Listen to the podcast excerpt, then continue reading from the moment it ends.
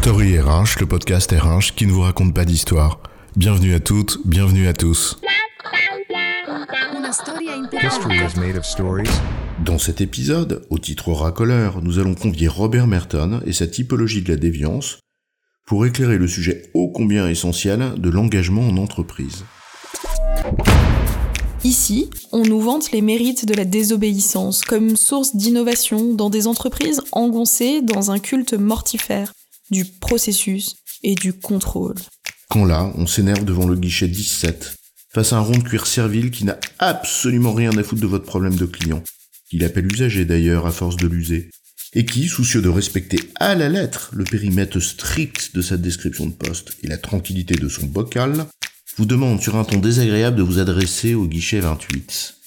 Quand ce n'est pas celles et ceux qui sont contre tout, absolument tout, et qui le crient fort, le clament, le vocifèrent, en se drapant dans leur indignation, ou celles et ceux qui, de guerre lasse, ont baissé les bras, fatigués d'avoir lutté contre des moulins à vent.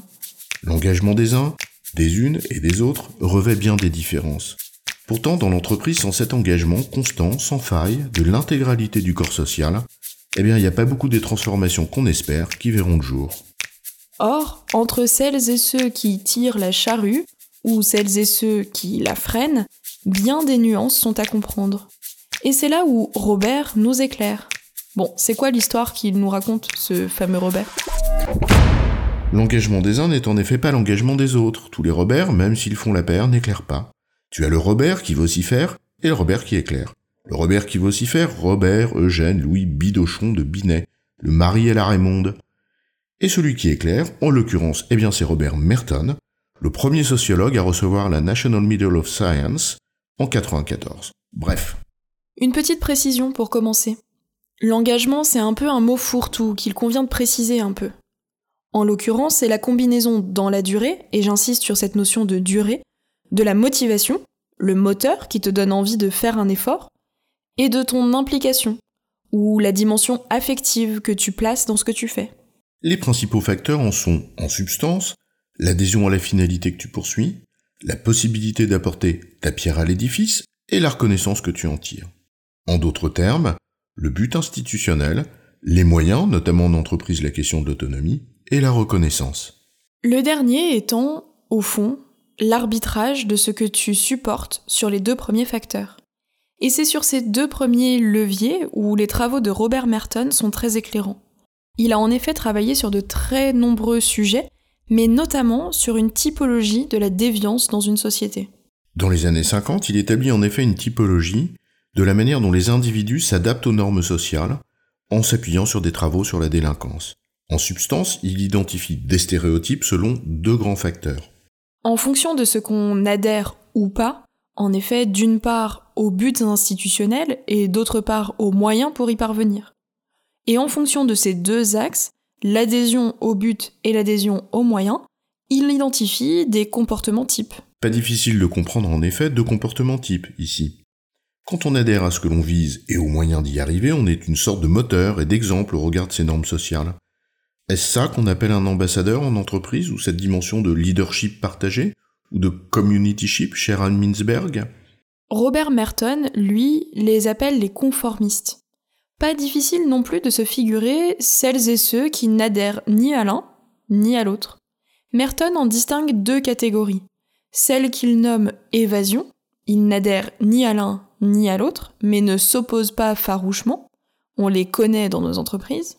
Ils tirent au flanc en veillant à ne pas prêter flanc. Genre pas vu, pas pris. On n'en fout pas lourd, on se fout du tiers comme du quart du projet, des méthodes, etc. Bref, on fait son boulot, pas très bien, mais on n'entre pas en conflit ouvert. Ceux qui s'opposent farouchement au but comme aux moyens. Merton les nomme les rebelles. Dans l'entreprise, ils entrent en conflit ou partent. On connaît. Les deux autres catégories, en revanche, selon qu'elles adhèrent à l'un mais pas à l'autre, présentent un éclairage intéressant au regard de notre sujet, car elles n'appellent pas, il nous semble, les mêmes natures de réponse. Il y a d'abord la catégorie que Merton dénomme innovation. Les personnes qui adhèrent au but que l'on poursuit mais pas aux moyens d'y parvenir. C'est ceux-là au fond qui désobéissent parfois en étant source d'innovation, quand les procédures et les processus se heurtent à la réalité des choses et ne permettent pas, en fait, d'honorer la mission qu'on vise Une catégorie souvent très investie, et qui essaye de faire preuve d'initiative pour bien faire avancer les choses, et qui interroge en profondeur le système sur sa capacité à servir ce qu'il vise, ou au contraire, à le desservir par le poids de ses rigidités.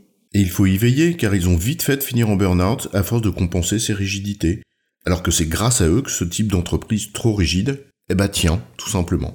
Il y a enfin la catégorie que Merton appelle le ritualisme. Les personnes qui n'adhèrent pas au but, mais pleinement aux moyens de l'institution. Bref, pas d'accord sur la finalité, mais bon, ils obéissent scrupuleusement aux ordres, aux méthodes ou au processus. Ils ne questionnent pas ce qu'ils font.